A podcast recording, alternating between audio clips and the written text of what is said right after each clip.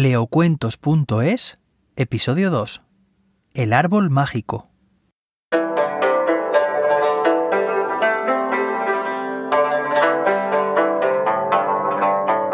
Hace mucho tiempo, un niño llamado Leo paseaba por un prado en cuyo centro encontró un árbol muy bonito con un cartel que decía Soy un árbol encantado. Si dices las palabras mágicas, lo verás. Leo intentó acertar el hechizo y probó con abracadabra, supercalifragilístico espialidoso, ábrete sésamo y muchas otras. Pero nada surtía efecto. Rendido, se tiró al suelo suplicando Por favor, arbolito. Y justo en ese momento se abrió una gran puerta en el árbol. Todo estaba oscuro, menos un cartel que decía Sigue haciendo magia.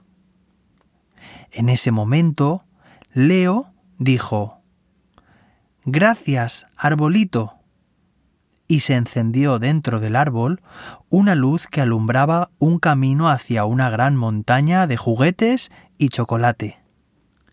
El niño pudo llevar a todos sus amigos a aquel árbol y tener la mejor fiesta del mundo. Y por eso se dice siempre que por favor y gracias son las palabras mágicas.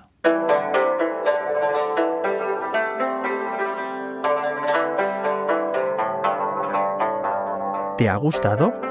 Me encantaría leer tu comentario en la web leocuentos.es o bien en la app de podcast que estés usando, donde además tu valoración de 5 estrellas ayudaría a que más gente escuchara estas fantásticas historias. Te leo un cuento nuevo en cada episodio.